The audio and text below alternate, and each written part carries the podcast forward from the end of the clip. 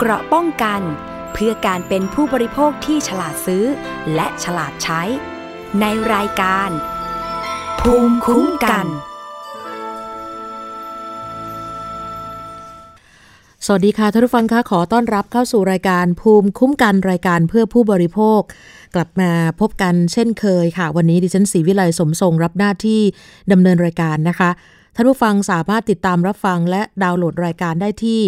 www.thaipbspodcast.com และแอปพลิเคชัน Thai PBS Podcast รวมถึง iOS Google Podcast SoundCloud และ Podbean รวมถึง Spotify แล้วก็ Facebook ไทย PBS Podcast นะคะ แล้วก็สวัสดีทักไทย ท่านผู้ฟังที่ติดตามผ่านสถานีวิทยุชุมชนที่เชื่อมโยงสัญญาณทั่วประเทศ รวมถึงสถานีวิทยุในเครือ R Radio วิทยาลัยอาชีวศึกษาทั้ง 142 สถานีด้วยนะคะ วันนี้ช่วงแรกของรายการ มีข่าวสำหรับใครที่ติดตามมาหลายปีแล้วนะคะ ต้องย้ำว่าหลายปี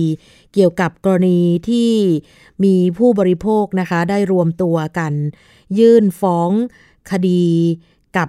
3 ค่ายมือถือดังนะคะ เรื่องของการคิดค่าโทรศัพท์แบบปัดเศษวินาทีเป็นนาทีนะคะ ก็อันสืบเนื่องมาจากว่า เมื่อวันที่ 6 เดือนมิถุนายนปีพศ 2561 ค่ะ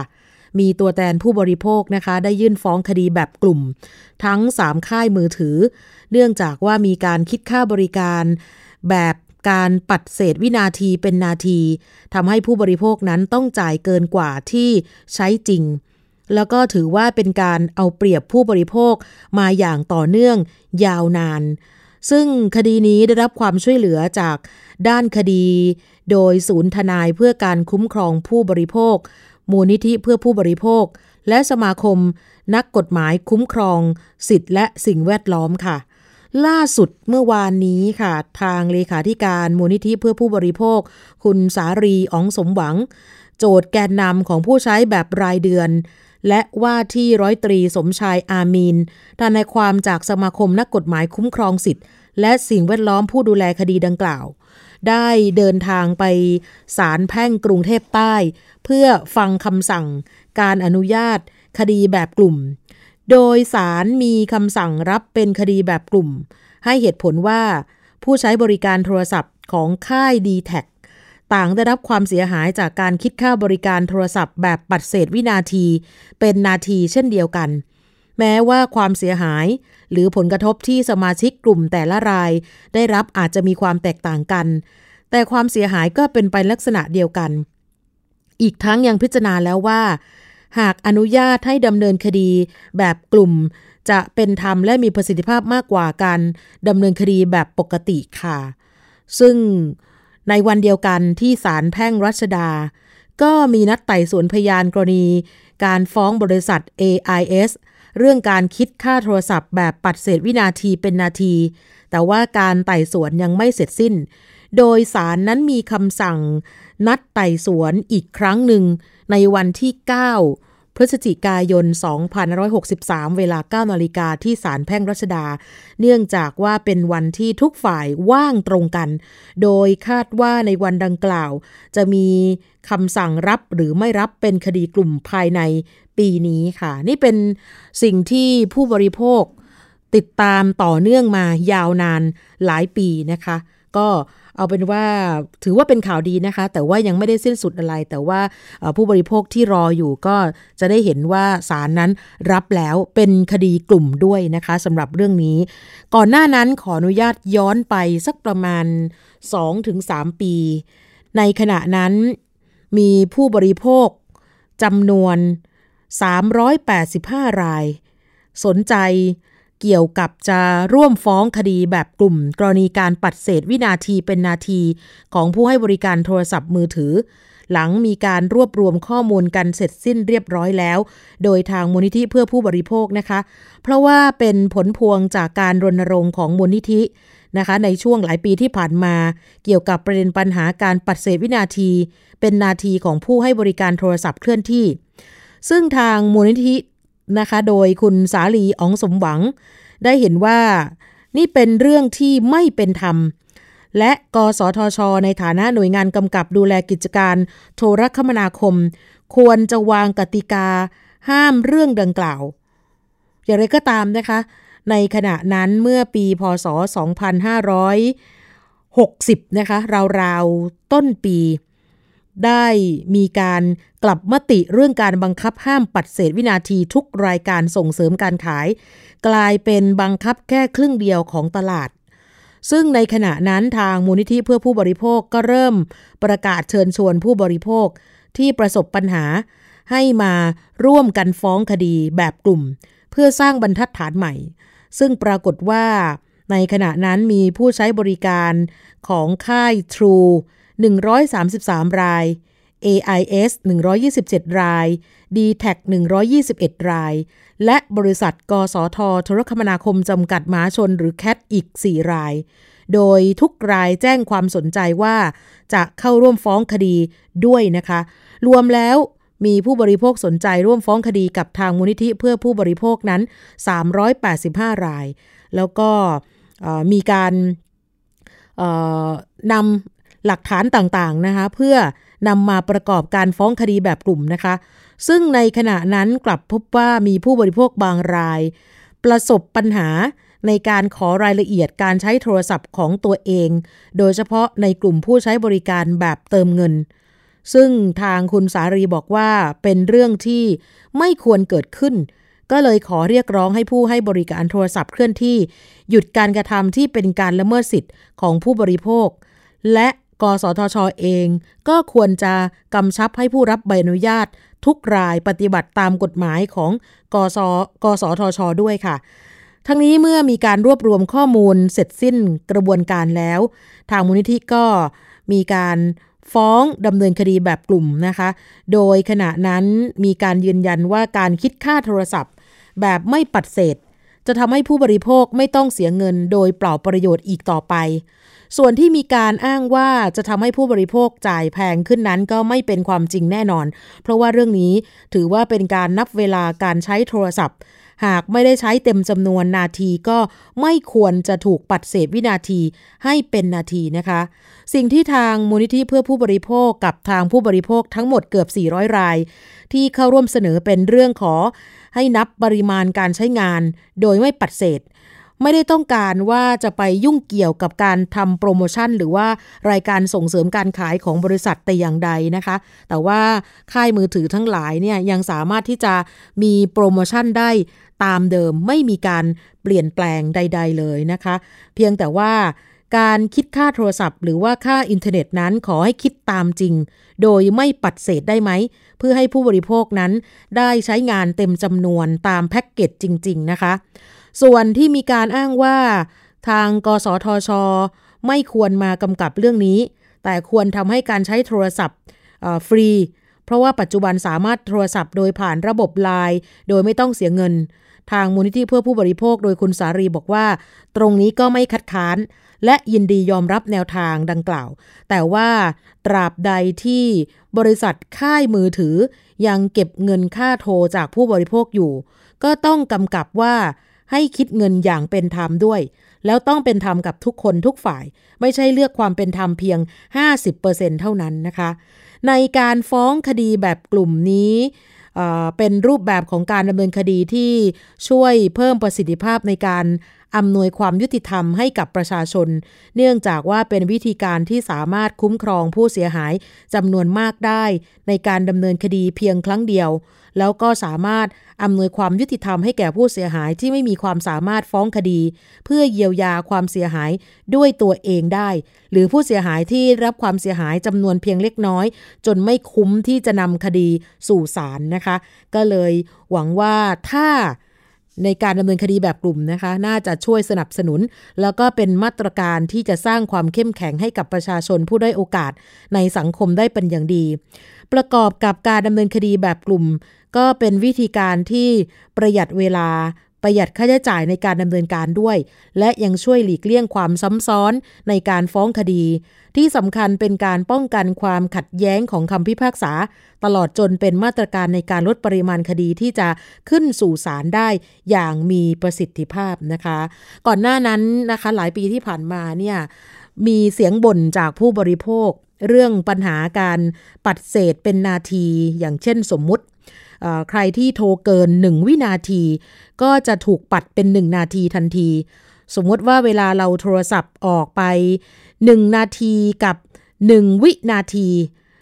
ค่ายมือถือก็จะตัดค่าโทรเป็น 2 นาทีทันที หรือว่าเศษของนาทีบางครั้ง 1-2 วิ แต่ว่าถูกคิดค่าบริการ 1 นาที โทรไม่ถึงนาทีแต่ก็คิดค่าโทรเป็นนาที อย่างเช่นใครที่โทรศัพท์ออกไป โทร 10 วินาที 10 ครั้ง คุณจะต้องถูกคิดค่าโทรเป็น 10 นาทีทันที ซึ่งถือว่าไม่เป็นธรรมต่อผู้บริโภคนะคะ นี่คือเป็นการเอาเปรียบผู้บริโภค โทรศัพท์ไม่ถึงนาทีคิดเต็มนาที โทรเลยนาทีนิดนึงก็กลับคิดเต็มนาทีด้วยเหมือนกัน โดยเป็นการไม่คิดค่าโทรตามจริงนะคะ แล้วก็กรณีถ้ามีสัญญาณโทรศัพท์แบบไม่ติดมีเสียงรบกวน มีตัวเลขโชว์ การโทรออกประมาณ 1-2 วินาทีก็จะถูกนับเป็น 1 นาทีด้วยเหมือนกัน หรือ การคิดค่าโทรแบบเกินโปรโมชั่นก็มีที่หลายคนนะคะบ่นมา อย่างเช่น การคิดค่าโทรแบบปัดเศษ ก็ทำให้ใช้เวลาในการโทร โทรไม่เต็มตามแพ็กเกจจริง หรือบางคนครบรอบสัญญาในแต่ละเดือน โทรใช้ไม่ครบก็จะถูกตัดทันที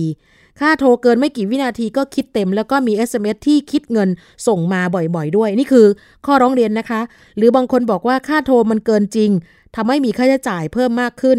หรือบางคนก็ร้องเรียนว่าค่าโทรเกินจากแพ็กเกจทั้งที่ใช้ไม่มาก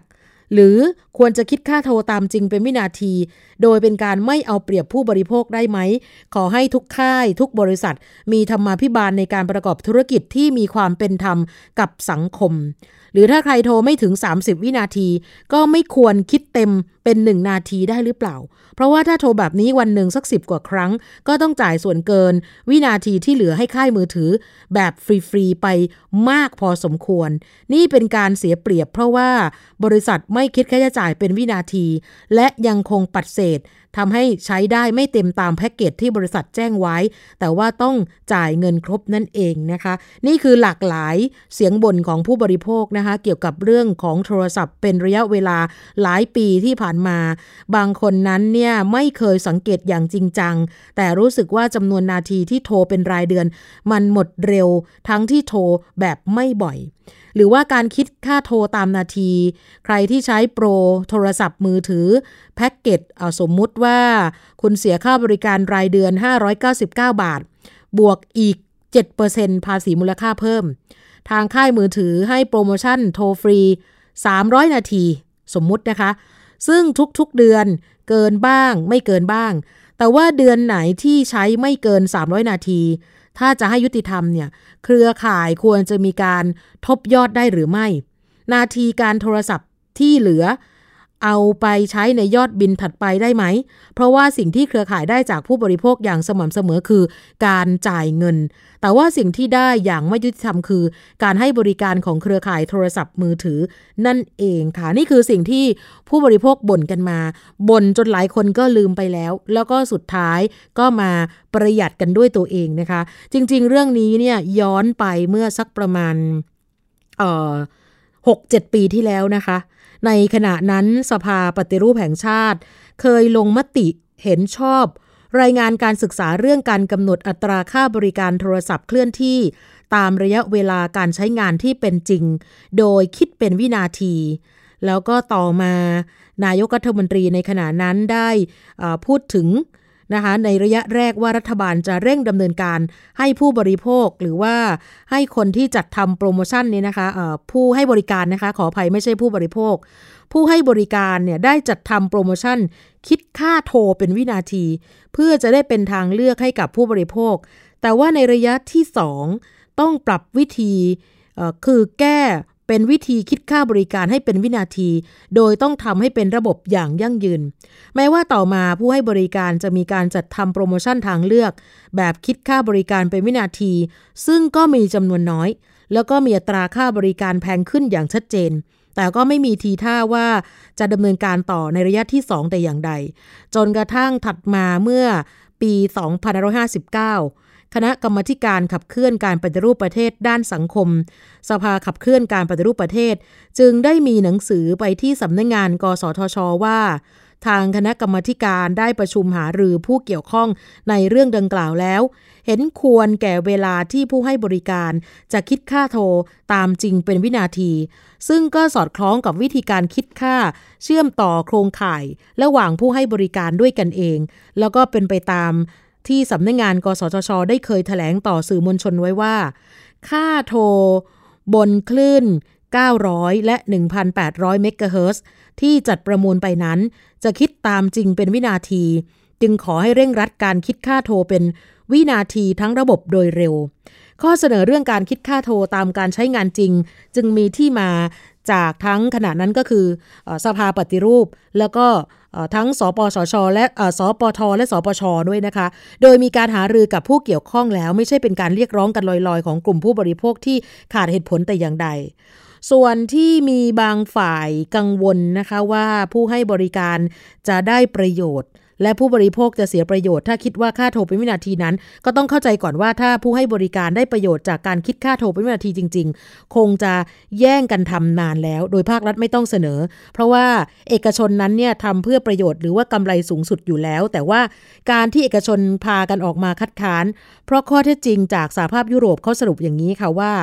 ผู้ให้บริการได้ค่าบริการส่วนเกินจากการปัดเศษ ที่มากกว่าการใช้งานจริงถึงร้อยละ 24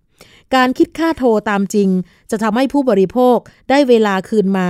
โดยไม่ต้องจ่ายเพิ่ม หมายความว่าผู้ให้บริการเนี่ยจะขาดรายได้ที่ไม่เป็นธรรมจากที่เคยปัดเศษค่าโทรนั่นเอง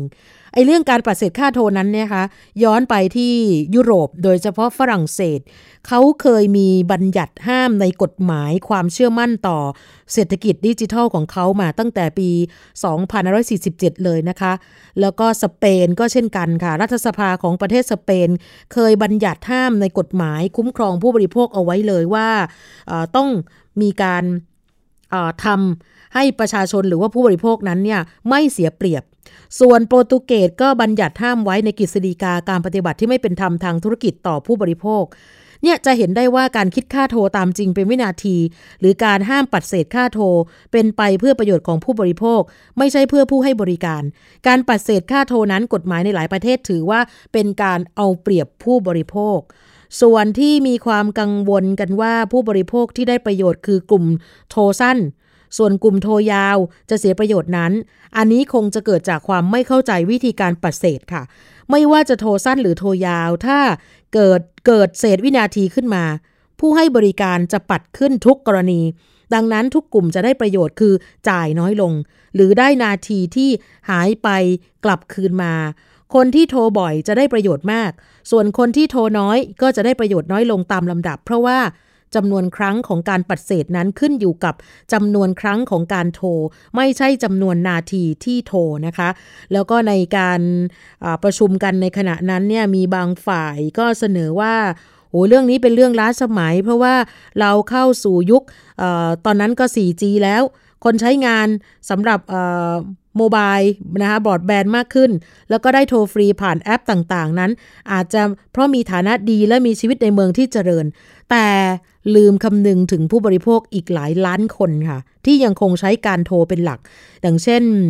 เคยมีปรากฏการซิมดับภายหลังการประมูลที่ผู้ให้บริการต้องแจกเครื่องฟรีกันหลายล้านเครื่องผู้ให้เพื่อให้ผู้บริโภคที่โทรเพียงอย่างเดียว สามารถใช้งานต่อไปได้ ส่วนผู้ที่โทรผ่านแอปนั้น ถ้าหากว่า ไปต่างจังหวัดที่สัญญาณอินเทอร์เน็ตไม่ดีก็ไม่สามารถใช้งานลักษณะดังกล่าวได้เช่นกันค่ะ แต่ว่าการโทรผ่านระบบปกติยังใช้งานได้ดีอยู่ แม้แต่โปรโมชั่นจะเป็น 3G 4G หรือ 5G ปัจจุบันของทุกค่าย ก็ยังคงผูกทั้งค่าโทรและค่าเน็ต ในโปรโมชั่นหลักของทุกค่ายนะคะ อย่างเช่น บางค่ายปล่อยโปรโมชั่นโทรฟรี 500 นาที เล่นเน็ตได้ประมาณ 10กิกะไบต์เป็นต้นอย่างนี้ค่ะ ซึ่งในส่วนของนาทีที่ให้โทรฟรีนั่นเองที่มีการปัดเศษ และทำให้ผู้บริโภคจำนวนมาก โทรได้ไม่ถึงจำนวนที่กำหนด โดยต้องจ่ายค่าโทรเพิ่มอีกนาทีละถึง 1 บาท 50 สตางค์หรือ 2 บาท แล้วถูกเรียกเก็บเดือนละหลายร้อยบาท เพราะว่าการปัดเศษ โดยเฉพาะกลุ่มที่โทรบ่อยตามที่ได้กล่าวไปแล้วเนี่ยนะคะ ดังนั้นถ้าหากว่าใครที่มีชีวิต ล้ำสมัยกว่าคนอื่น ก็จะเข้าใจชีวิตของคนส่วนใหญ่ ก็คงจะเข้าใจความจำเป็นของแนวคิดการคิดค่าบริการตามจริงนะคะ ที่มีการนำเสนอกัน แล้วก็แนวคิดเรื่องการคิดค่าบริการตามจริงในหลายประเทศก็เป็นไปตามหลักการว่า ผู้บริโภคไม่ต้องชำระค่าบริการในส่วนที่ไม่ได้ใช้บริการ ดังนั้นการปัดเศษอินเทอร์เน็ตก็เป็นสิ่งที่จะต้องห้ามด้วย หลายท่านที่ใช้งานอินเทอร์เน็ตผ่านมือถืออาจจะไม่ทราบนะคะว่า ทุกครั้งที่เราเชื่อมต่อ ค่ายมือถือก็มีการปัดเศษ จากกิโลไบต์เป็นเมกะไบต์ด้วยเช่นกัน อันนี้จะรุนแรงกว่าการปัดเศษวินาที เพราะว่าการปัดเศษวินาทีคือปัดให้เต็ม 60 วินาที อย่างเก่งก็คือปัดขึ้นไป 60 เท่า แต่ว่าการปัดเศษอินเทอร์เน็ตนั้นเนี่ยเขาปัดให้เต็ม 1,024 กิโลไบต์ คือปัดเป็นพันเท่าเลยค่ะ แล้วก็เคยมีบางโปรโมชั่น ปัดเป็น 100 เมกะไบต์ด้วยซ้ำนั่นคือปัด ขึ้นเป็นแสนเท่าหลายคนไม่ทราบ ดังนั้นการคิดค่าบริการตามจริง จึงเป็นเรื่องของยุคปัจจุบันนี้ด้วยเช่นกัน ไม่ใช่เรื่องล้าสมัยแต่อย่างใด แต่ว่าเป็นหลักการสำหรับทุกยุคทุกสมัย คือการไม่ต้องจ่ายในส่วนที่ไม่ได้ใช้บริการ ซึ่งเป็นหลักการพื้นฐานที่เป็นธรรมของสังคม การปัดเศษนี่นะคะเขาบอกว่าน่าจะเป็นมรดกของยุคอนาล็อกปัจจุบันเทคโนโลยีดิจิทัลสามารถบันทึกการใช้งานได้ แม้แต่เสี้ยววินาที เราจะก้าวสู่ยุคดิจิทัล แต่ก็ยอมถูกเก็บเงินแบบเขาเรียกว่าอนาล็อกอยู่ทำไม นี่คือให้ข้อคิดสำหรับใครที่ยังคิดว่าไม่ได้กระทบนะคะ ทีนี้ถ้าเกรงว่าจะไปกระทบความรุนแรงต่อผู้ให้บริการ เราก็สามารถกำกับดูแลโดยให้เริ่มคิดค่าบริการโดยไม่ปัดเศษ เฉพาะโปรใหม่ทุกโปรส่วนโปรเก่าที่ปัดเศษนั้นเมื่อครบกำหนดก็เลิกไป ก็จะไม่ทำให้เกิดความโกลาหลนะคะ ในเรื่องนี้จริง ๆ ก็ตอนนั้นเนี่ย เมื่อประมาณสัก 6-7 ปีที่แล้วนะคะ ทางสภาปฏิรูปเขาก็หาทางออกได้ ถ้าใช้เหตุผลเพื่อร่วมกันในการเดินไปข้างหน้า แต่อาจจะมีการต่อต้านมีการอะไรอย่างนี้นะคะ จริง ๆ ก็เป็นเรื่องที่น่าเสียดายสำหรับคนที่ไม่เห็นด้วยนะคะ ในการประกาศประมูลคลื่นความถี่ 900 เมกะเฮิรตซ์กับ 1,800 เมกะเฮิรตซ์นั้นในขณะนั้นนะคะ ทางสำนักงงาน กสทช ได้มีการถแถลงอย่างชัดเจนเลยว่า มีการกำหนดให้คิดค่าบริการตามการใช้งานจริง ซึ่งการพยายามบิดเบือนข้อความเพื่อให้คิดเป็นนาทีได้ จึงขัดกับการประกาศประมูล ซึ่งถือว่าเป็นกฎหมายอย่างชัดเจน ทุกฝ่ายจึงต้องร่วมกันจับตานะคะว่า อะไรที่จะมามีอิทธิพลเหนือกฎหมายหรือไม่การที่บางค่ายค้านว่า การคิดค่าโทรเป็นวินาที อ้างว่า ประชาชนนั่นแหละอาจจะจ่ายแพงขึ้นอะไรพวกนี้นะคะนี้ก็อย่าไปหลงเชื่อ เพราะฉะนั้นเมื่อวานนี้ก็มีข่าวดีนะคะว่าทางศาลนั้นรับแล้วนะคะว่าจะเป็นคดีกลุ่มค่ะ กรณีที่ผู้บริโภคนะคะมีการฟ้องอย่างที่บอกไปแล้วตั้งแต่ช่วงต้นนะคะ เพราะว่านี่เป็นเรื่องที่ผู้บริโภคนั้นเนี่ยบางท่านอาจจะคิดว่า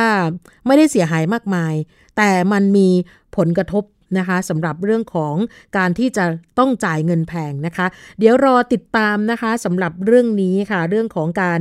ออนุญาตให้ดำเนินคดีแบบกลุ่ม ก็จะเป็นธรรม แล้วก็มีประสิทธิภาพมากกว่าการดำเนินคดีแบบปกตินะคะ และที่สำคัญนะคะค่ายแรกเลยค่ะที่จะมีการขึ้นศาลก็คือในส่วนของ d t แทนะคะสารรับเป็นคดีกลุ่มแล้วสำหรับการฟ้องในกรณีปัดเศษเป็นวินาที รวมถึง AIS นะคะที่ศาลแพ่งรัชดา จะมีการนัดไต่สวนพยาน กรณีการคิดค่าโทรแบบปัดเศษวินาทีเป็นนาทีเหมือนกัน แต่ว่าเนื่องด้วยการไต่สวนยังไม่เสร็จ โดยมีคำสั่งนัดไต่สวนอีกครั้งหนึ่งในวันที่ 9 เดือนพฤศจิกายนปีนี้นะคะ ก็เดี๋ยวรอติดตามนะคะ เรื่องนี้ถึงแม้ว่าจะนานแค่ไหนนะคะ เราผู้บริโภคก็จำเป็นจะ ต้องรอกันต่อไปนะคะ ก็เดี๋ยวต้องรอติดตามเพราะว่ายังไงก็ตามเนี่ยนะคะสำหรับในส่วนของอคนที่คนที่ติดตามอยู่บางคนบอกว่าไม่รอแล้ว เพราะว่าเราจะมาเซฟของเราเองดีกว่าอะไรประมาณนั้นนะคะ ซึ่งหลายคนบอกว่าต้องบังคับทุกค่ายเลย ให้มีการทำเหมือนกันนะคะ โดยเฉพาะผู้บริโภคนั้นจะต้องไม่เสียเปรียบเกี่ยวกับเรื่องนี้นะคะ ในการใช้งานโทรศัพท์มือถือของเรานะคะ เราจะพักกันสักครู่ก่อนค่ะ เดี๋ยวกลับมาในช่วงต่อไปค่ะ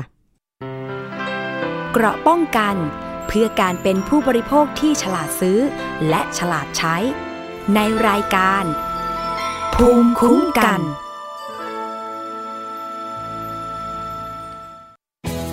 ไทย PBS ดิจิทัล Radio Infotainment for All สถานีวิทยุดิจิทัล จากไทย PBS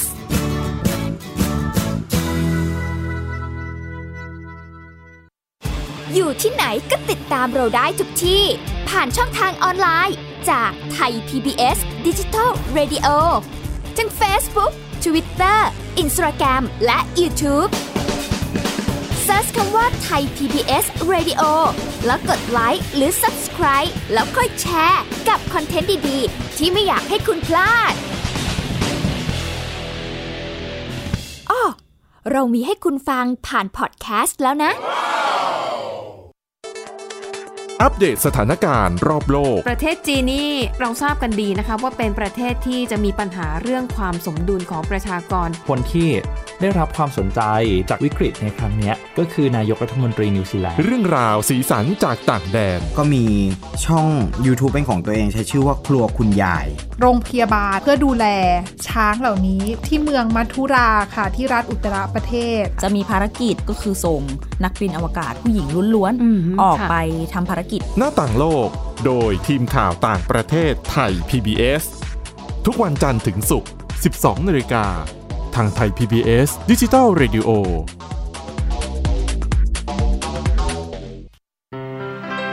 เกราะป้องกันเพื่อการเป็นผู้บริโภคที่ฉลาดซื้อ และฉลาดใช้ ในรายการ ภูมิคุ้มกันก ลับมาอีกช่วงหนึ่งของรายการภูมิคุ้มกันนะคะ ไปดูสำหรับผู้ประกันตนตามมาตรา 33 ของกองทุนประกันสังคมนิดหนึ่งนะคะ ที่ก่อนหน้านั้นเนี่ยทางรองโฆษกประจำสำนักนายกรัฐมนตรี ดรรัชดาธนาดิเรก ได้ ออกมาเปิดเผยถึงการจ่ายเงินเยียวยาผู้ประกันตนตามมาตรา 33 ว่า คณะรัฐมนตรีอนุมัติเงินชดเชยรายได้ ให้กับลูกจ้างของสถานประกอบการที่ได้รับผลกระทบ ซึ่งยังไม่ได้รับการช่วยเหลือเยียวยาของกระทรวงแรงงานเนี่ยนะคะ ซึ่งก็ถือว่าน่าจะเป็นกลุ่มท้ายๆของการเยียวยาในมาตรการที่ได้รับผลกระทบจากโควิด -19 นะคะ โดยกลุ่มเป้าหมายที่จะได้รับความช่วยเหลือก็คือผู้ประกันตนตามมาตรา 33 ที่เป็นลูกจ้างของสถานประกอบการที่ต้องตกงาน หรือถูกเลิกจ้าง และไม่ได้รับเงินทดแทนจากกองทุนประกันสังคมกรณีว่างงาน เนื่องจากจ่ายเงินสมทบเข้ากองทุนไม่ครบ 6 เดือนตามเงื่อนไขค่ะสำหรับผู้ประกันตนที่ได้รับเงินชดเชยครั้งนี้นะคะ มีตัวเลขออกมาจำนวนทั้งสิ้น 59,776 คน ซึ่งสำนักงานประกันสังคมจะมีการดำเนินการจ่ายเงินเยียวยาให้ เป็นจำนวน 5,000 บาทเป็นเวลา 3 เดือนนะคะ ตั้งแต่เดือนมิถุนายนถึงสิงหาคม 2563 รวมเป็นเงินแล้ว 15,000 บาท โดยจ่ายเพียงครั้งเดียวค่ะ กลุ่มที่จะได้รับเงินนั้นคาดว่าจะเป็นปลายเดือนนี้นั้นก็คือกลุ่มที่จะได้ 5,000 ในเดือนแรก โดยจ่ายเป็นระยะเวลา 3 เดือน นับจากสิ้นเดือนกรกฎาคม หรือต้นเดือนสิงหาคมสำหรับประชาชนที่ต้องการเงิน เยียวยาช่วยเหลือ จะต้องมีเงื่อนไข ได้รับเงินเพิ่มตามนี้ 2 ข้อนะคะ ก็คือ 1. กลุ่มผู้ประกันตนที่ทำงานไม่ถึง 26 วัน 2. กลุ่มรับจ้าง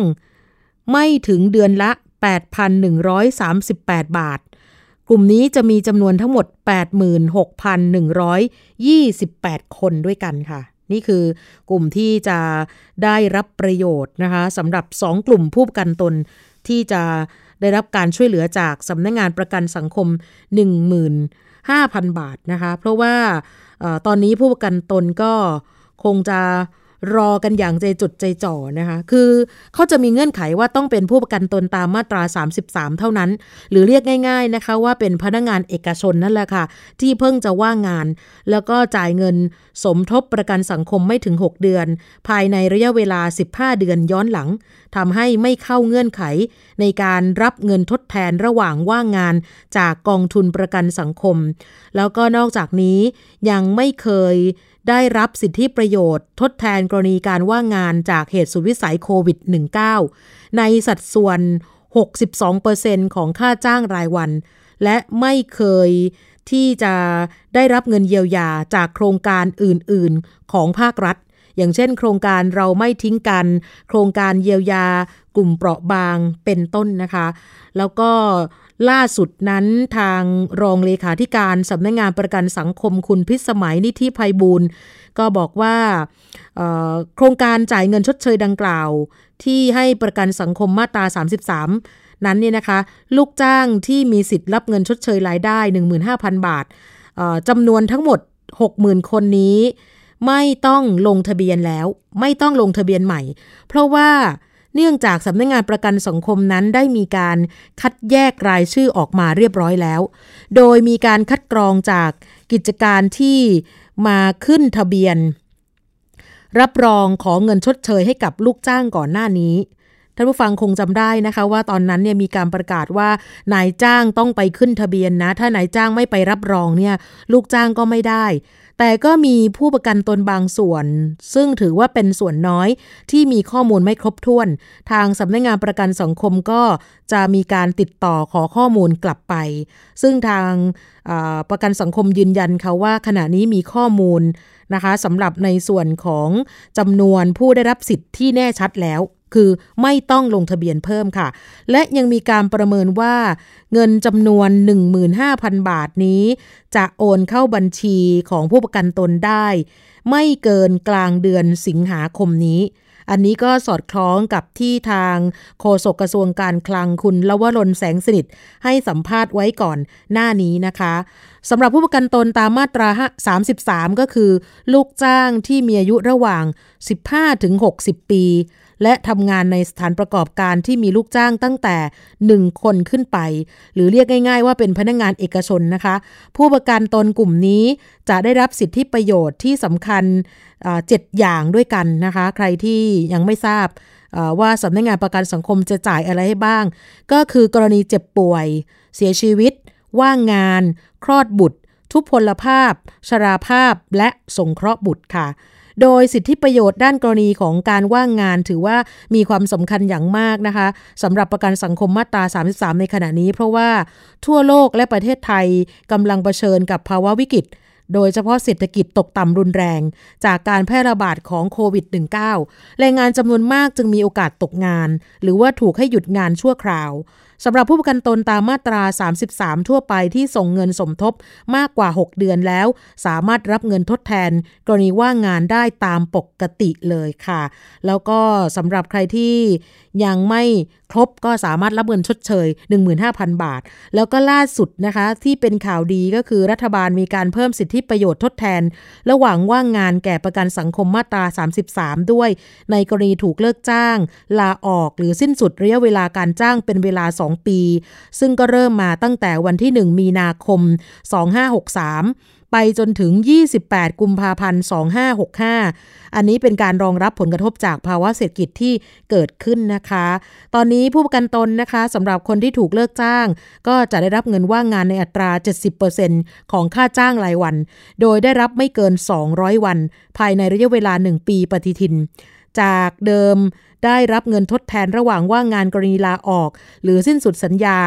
30%ของค่าจ้างเฉลี่ยปีละไม่เกิน 90 วัน ส่วนกรณีที่ประกันสังคมมาตรา 33 ขอรับประโยชน์ทดแทนกรณีว่างงาน เพราะว่าเหตุผลเมื่อสักครู่ตามข้อหนึ่งหรือว่าเกิน 1 ครั้งภายในเวลา 1 ปีปฏิทินก็ให้มีสิทธิ์ได้รับประโยชน์ทดแทนในกรณีว่างงานทุกครั้ง รวมกันไม่เกิน 200 วัน แต่ในกรณีขอรับประโยชน์ทดแทนกรณีว่างงานเหตุนะคะ ตามเมื่อสักครู่เกินหนึ่งครั้งภายในระยะเวลาหนึ่งปีปฏิทินก็ให้มีสิทธิ์ได้รับประโยชน์ทดแทน ในกรณีว่างงานทุกครั้งรวมกันไม่เกิน 90 วันค่ะ เพราะฉะนั้นตอนนี้ใครที่มีปัญหาว่า เอ๊ะ ได้หรือเปล่า กังวลใจอยู่นะคะ ก็มีผลแล้วเรียบร้อยก็ไปเช็คเลยค่ะ ว่าประกันสังคมมาตรา 33 เนี่ยนะคะ โดยเฉพาะพิษจากโควิดเนี่ย เราได้รับหรือไม่อย่างไร ก็สามารถเข้าไปในแอปพลิเคชันของประกันสังคม หรือว่าเป็นเว็บไซต์ก็ได้นะคะ ใครที่ใช้สิทธิประโยชน์กรณีว่างงานนะคะ จริง ๆ ก่อนหน้านี้เนี่ยมีข่าวว่าทาง หน่วยงานที่เกี่ยวข้องนั้นเนี่ยนะคะได้มีการสำรวจออกมา มีคนที่จะใช้สิทธิประโยชน์กรณีว่างงานกว่า1ล้าน3หมื่นคำร้องนะคะ แล้วคาดว่าน่าจะมีเพิ่มขึ้นมาอีกในช่วงเดือนหน้า สิงหาคมถึงเดือนตุลาคมนี้ ถ้าหากว่ามีการขยายมาตรการไปกว่าอีก 8 0 0แสนคนนะรวมก็จะมีลูกจ้างในระบบที่ อาจจะได้รับผลกระทบแล้วประมาณ 3 ล้าน3แสน97,900 กว่าคนด้วยกันนะคะ นี่คือตัวเลขล่าสุดที่ทางในส่วนของสภา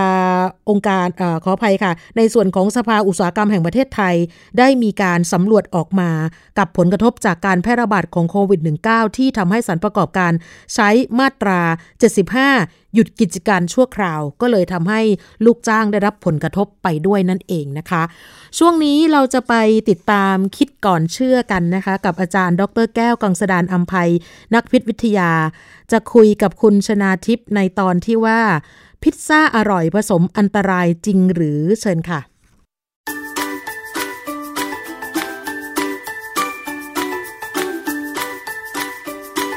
ช่วงคิดก่อนเชื่อ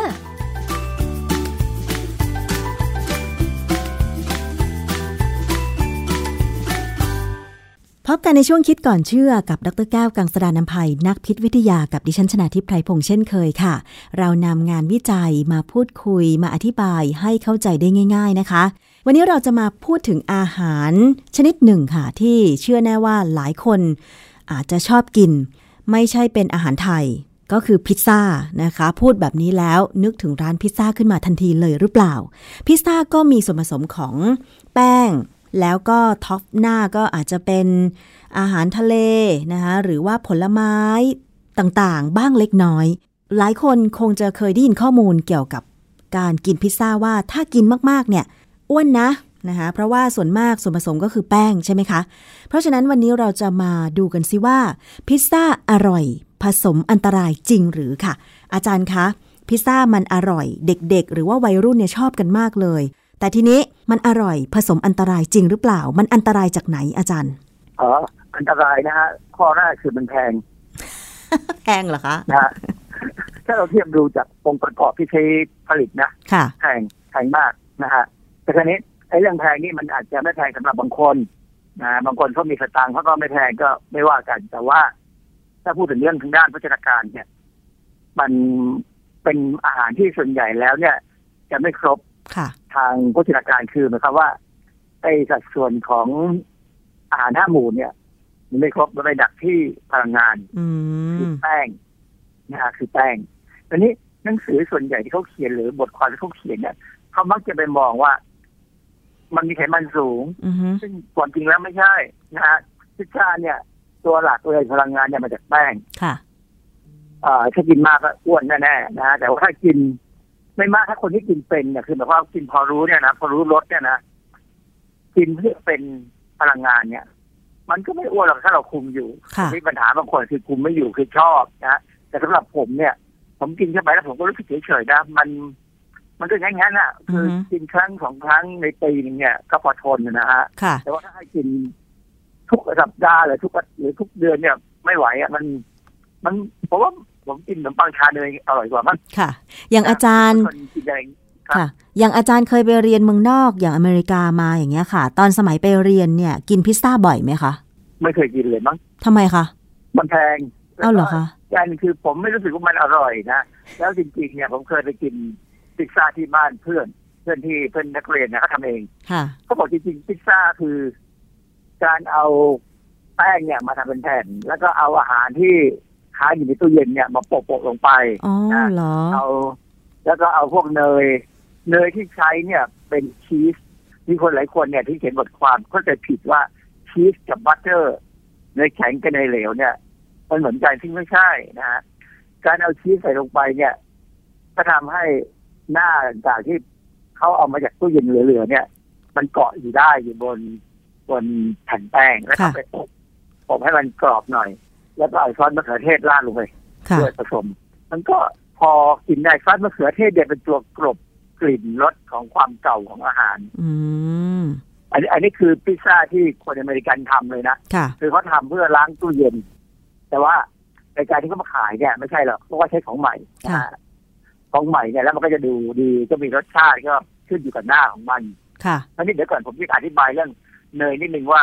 ที่เขาเข้าใจผิดเนี่ยคือพิซซ่าเนี่ยจะใช้ชีส ชีสมันเป็นเนยที่มีองค์ประกอบหลักเนี่ย เป็นโปรตีนค่ะ เวลาเรากินชีสเราถึงรู้สึกว่ามันมันมันชีสทำมาจากนมใช่ไหมคะอาจารย์ทำมาจากโปรตีนของนมค่ะเขาเขาแยกแยกโปรตีนออกมาจากนมนะฮะแต่ถ้าเป็น butter เนี่ย เป็นการแยกเอาไขมันออกมาจากนม แล้วมาทำเป็นเนยค่ะเอ่อส่วนใหญ่เนี่ยชีสเนี่ยจะมีการเอาไปหมักเพิ่ม เอาไปแต่งปรุงแต่งให้มีกลิ่นรสต่างๆ แต่เนยเนี่ย มันก็แค่เนยอะคือเป็นไขมันที่ทำให้หอมหน่อยถ้าเป็นเนยจากอ่านมวัว หรือค่ะถ้าเป็นนมควายเนี่ยนมควายนี่จะหอมมากเลยนะเพราะอะไรคือนมถ้าเป็นเนยเนี่ยที่ทำจากนมสัตว์อื่นที่ไม่ใช่วัวเนี่ยเรามาเรียกว่ากีสะกด K H E E และกีเรียกว่ากีโรตีของที่เขาทำขายเนี่ย ถ้าใช้เนยจีเนี่ยหรือเนยนมควายเนี่ย จะหอมมากเลย ค่ะและหากินยาก ใช่ แล้วก็แพง นะฮะแล้วก็แพงด้วย เวลาเขากินพิซซ่าเนี่ย คนในหนังสือบางเล่มเนี่ยหรือบทความบางบทความจะพูดถึงว่าเวลาทำพิซซ่าเนี่ย มันอาจจะทำให้เกิดสารพิษอะคริลามายอืมเพราะว่าการที่เอาแป้งไปอบด้วยความร้อนสูงเนี่ย มันจะเกิดสารพวกนี้ค่ะซึ่งถามว่าจริงไหมจริงนะฮะจริงแต่ว่ามันขึ้นอยู่ว่าแป้งนั้นเนี่ย มีกรดอะมิโนแอสปาราจีนมากหรือน้อย คือแป้งเนี่ยแป้งสาลีเนี่ย จริง ๆ แล้วตัวองค์ประกอบหลักก็เป็นคาร์โบไฮเดรตค่ะแป้งแต่ว่าถ้าเราเอาแป้งสาลีธรรมดามาเนี่ย มันก็จะมีองค์ประกอบบางส่วนที่เป็นโปรตีนค่ะแล้วก็เป็นโปรตีนที่อาจจะมีกรดอะมิโนแอสปาราจีนอิสระผสมอยู่ด้วยทีนี้เวลาแป้งเนี่ยบนธรรมธรรมชาติแป้งเนี่ยเวลาเราเอาไปอบหรือไปทอดเนี่ยเราจะเห็นนะว่าสีมันค่อยๆกลายเป็นสีน้ำตาลและมีใช่กลิ่นหอมนะเออกลิ่นเนี่ย มันจะเป็นมันเป็นตัวแทนของการเกิดสารกลุ่มหนึ่งที่เราเรียกว่า browning agent หรือว่าเมลาด browning reaction product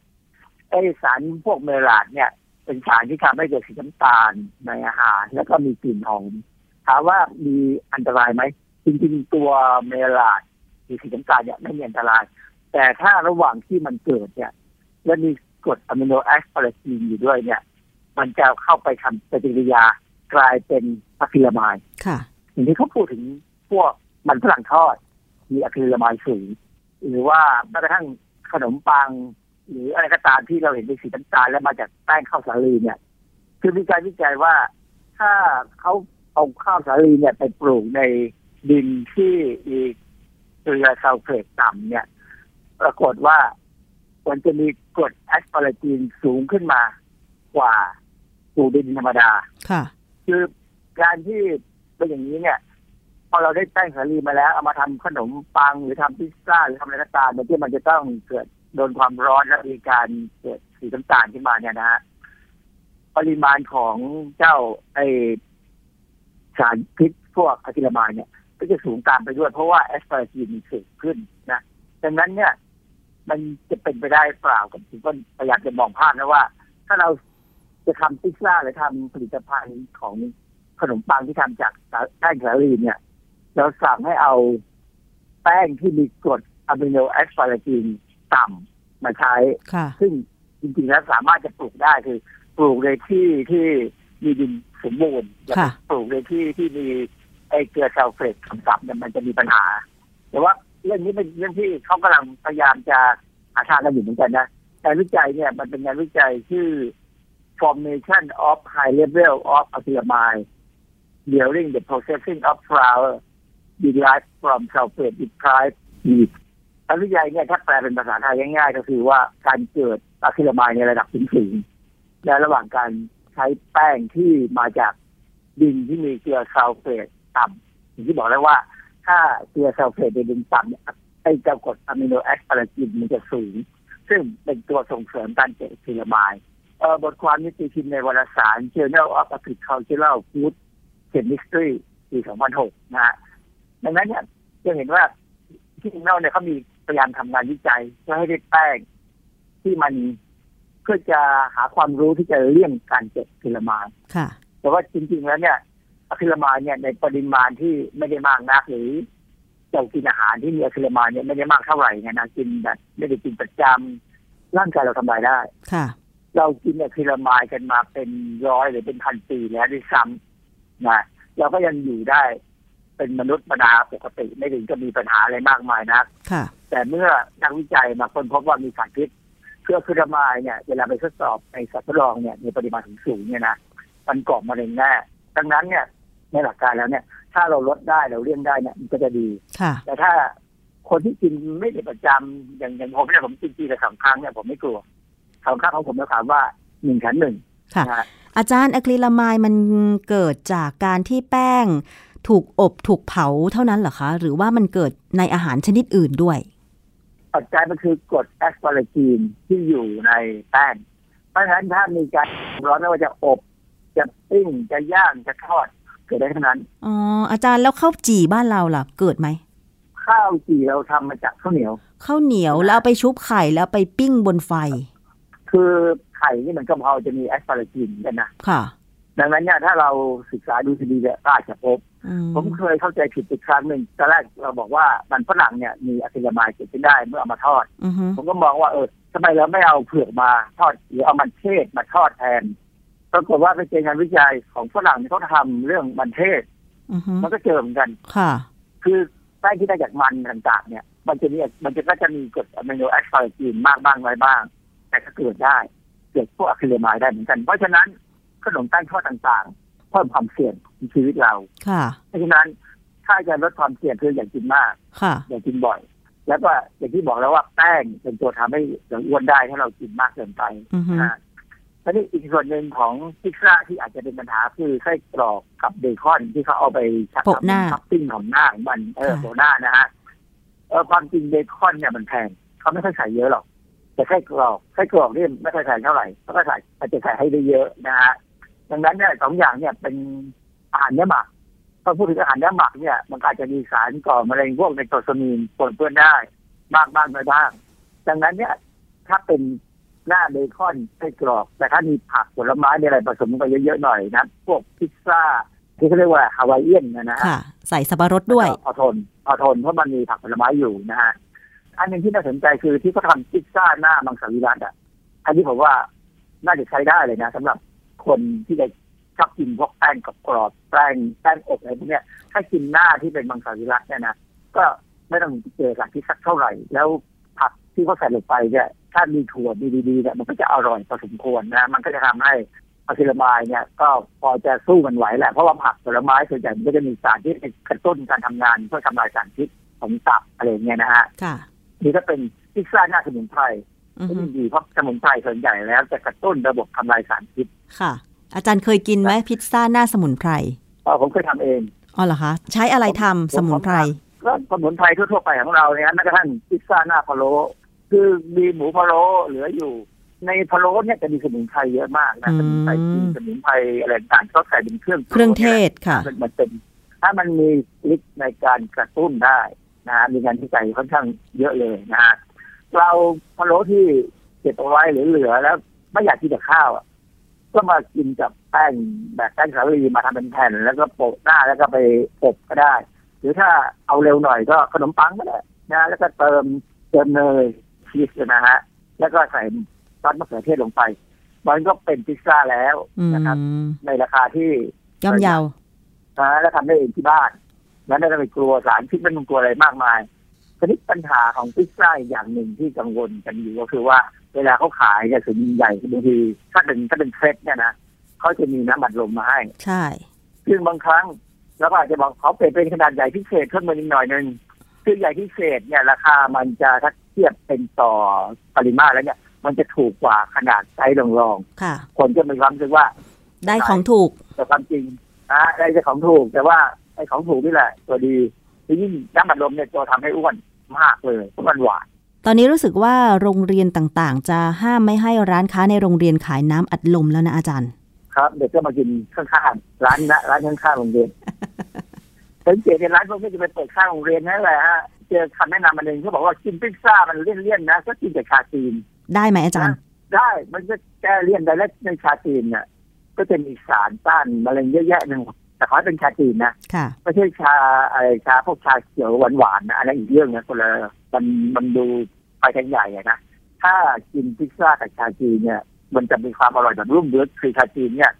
มันจะทำให้เราแก้เลี่ยนได้ แล้วก็ทำให้เราชุ่มชื่นในลำคอในอเมริกาเนี่ยเขามีร้านขายพิซซ่าเยอะ เพราะฉะนั้นเขาก็มีงานวิจัยบางชิ้นที่พยายามทำให้ได้พิซซ่าที่มีพลังงานน้อยลง มีบทความหนึ่งชื่อ Calorie Changes Among Food Items Sold in U.S. Convenience Store and Pizza Restaurant Chains from 2013 to 2017 เอ่อก็เป็น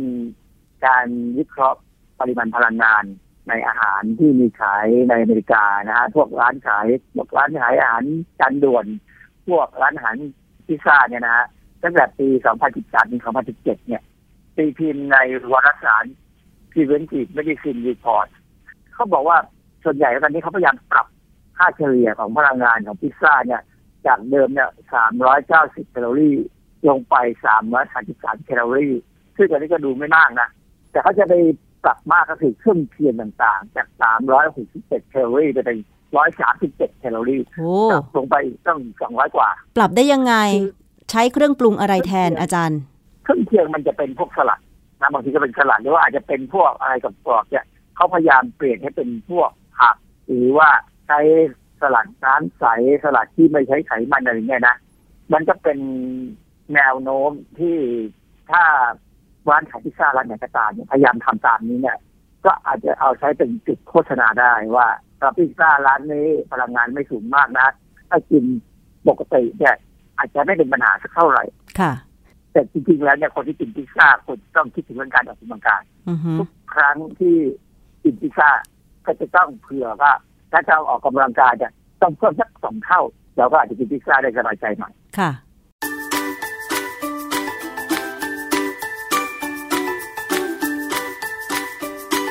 ช่วงคิดก่อนเชื่อ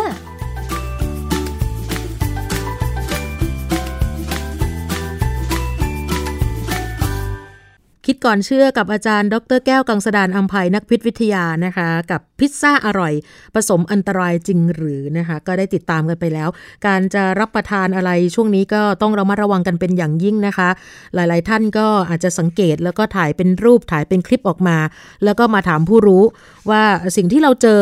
ในอาหารแต่ละมื้อเนี่ยอันตรายหรือเปล่าก็จะเป็นประโยชน์กับคนอื่นด้วยนะคะ วันนี้จะมาปิดท้ายการเกี่ยวกับกรณีที่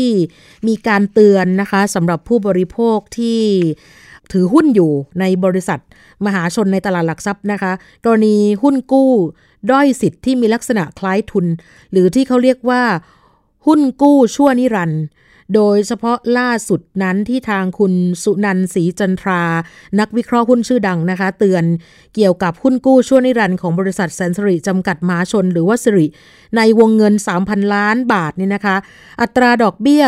8.5%ใน 5 ปีแรก คือได้รับความสนใจจากนักลงทุนอย่างล้นหลาม จนขายกันหมดเกลี้ยงภายในพริบตา แม้แต่พนักงงานของแสนสิริเองก็จองซื้อไม่ทันนะคะ มีความคาดหมายกันว่าบริษัทจดทะเบียนจะหันมาระดมทุนโดยการออกหุ้นกู้ช่วนิรันดร์กันมากขึ้น แต่ปัญหาคือนักลงทุนมีความรู้ความเข้าใจตราสารหนี้ประเภทนี้ดีพอหรือยัง เพราะฉะนั้นมีเสียงเตือนนะคะสำหรับผู้บริโภคทั้งหลายท่านผู้ฟัง ว่าการลงทุนในหุ้นกู้ชั่วนิรันดร์นั้นเนี่ยมันเป็นแบบไหนอย่างไรก็เตือนกันมาเป็นระยะแล้วค่ะ ก็มีการสะท้อนมุมมองในแง่ลบที่หลากหลายจากคนในวงการตลาดทุน รวมถึงก.ล.ต. ด้วยนะคะ ซึ่งเป็นผู้พิจารณาอนุมัติการออกหุ้นกู้ชั่วนิรันดร์ล่าสุด ก.ล.ต. ได้ส่งหนังสือเวียนถึงบริษัทหลักทรัพย์ที่มีใบอนุญาตการจำหน่ายหลักทรัพย์ขอให้ทุกคนทำความเข้าใจกับนักลงทุนเกี่ยวกับหุ้นกู้ชั่วนิรันดร์ด้วย เนื่องจากมีลักษณะความเสี่ยง และมีเงื่อนไขที่แตกต่างจากหุ้นกู้ทั่วไปนะคะ จึงจะต้องมีการประเมินความเสี่ยงและผลตอบแทนที่เหมาะสม และเป็นธรรม รวมทั้งต้องเปิดเผยข้อมูลอย่างเพียงพอด้วยค่ะ ถ้าท่านผู้ฟังนะคะที่เป็นนักลงทุนยังไม่เข้าใจ หรือไม่อาจรับความเสี่ยงได้ บริษัท หลักทรัพย์ก็ต้องแนะนำว่า หุ้นกู้ชั่วนิรันด์ไม่เหมาะที่จะลงทุน เพราะว่าเงื่อนไขสำคัญของหุ้นกู้ประเภทนี้ จะแตกต่างจากหุ้นกู้ทั่วไปก็คือว่า ผู้ออกสามารถไถ่ถอนก่อนครบกำหนดได้ภายใน 5 ปี ผู้ออกสามารถเลื่อนจ่ายดอกเบี้ยได้ แม้บริษัทจะมีกำไรจากการดำเนินงานก็ตาม และกำหนดการไถ่ถอนเมื่อบริษัทเลิกกิจการ โดยหากไม่เลิกกิจการจะไม่มีการไถ่ถอนตลอดชาตินี้ และชาติหน้า คือฟังแล้วก็น่าตกใจ ส่วนการเลิกกิจการก็จะเกิดขึ้นได้เมื่อบริษัทเจ๊งหรือล้มละลาย โดยหากมีกำไรก็คงไม่มีบริษัทไหนเลิกกิจการนะคะ แต่ว่าถ้าบริษัทล้มหรือเจ๊งก็จะนำเงินจากไหน มาถ่ายถอนหุ้นกู้ล่ะคะ และถ้าจะรอชำระบัญชีในฐานะเจ้าหนี้ ผู้ถือหุ้นกู้ชั่วนิรันด์ก็จะเป็นเจ้าหนี้ที่ต่อคิวรอชำระบัญชีในระดับท้ายๆ เพราะฉะนั้นการลงทุนในลักษณะนี้จึงมีความเสี่ยงนะคะ ทั้งการที่ไม่ได้รับดอกเบี้ยตามกำหนด แล้วก็หลังจาก 5 ปีไปแล้วก็จะไม่มีโอกาสได้รับเงินต้นคืนตลอดชั่วชีวิตด้วย เอาเป็นว่าก็อยากให้ทุกคนนั้นเนี่ยไปอ่านรายละเอียดให้เพียงพอนะคะ หรือว่าเตือนว่าการลงทุนในลักษณะนี้แล้ว เงินต้นเหมือนจะหายสาบสูญไปชั่วนิรันด์ถ้ารู้ถึงความเสี่ยงแล้วก็ไม่มีอะไร น่าเป็นห่วง แต่ที่น่ากังวลคือนักลงทุนไม่รู้ถึงความเสี่ยงทุกฝ่ายก็เลยออกมาเตือนนั่นเองนะคะ ก็ไปหาข้อมูลกันได้หรือว่าถามบรรดาผู้ที่มีประสบการณ์หรือนักลงทุนก็ได้นะคะ เราจะได้ไม่มีความเสี่ยงในอนาคตนะคะสำหรับผู้บริโภคและผู้ที่จะลงทุนทั้งหลายค่ะ วันนี้หมดเวลาแล้วนะคะสำหรับรายการของเรานะคะ ภูมิคุ้มกันกลับมาติดตามได้ใหม่ในเวลาเดิม สวัสดีค่ะ ติดตามรายการได้ที่ www.thaipbspodcast.com แอปพลิเคชัน Thai PBS Podcast หรือฟังผ่านแอปพลิเคชัน Podcast ของ iOS Google Podcast Android Podbean SoundCloud และ Spotify ติดตามความเคลื่อนไหวของรายการและแสดงความคิดเห็น โดยกดถูกใจที่ facebook.com/thaipbspodcast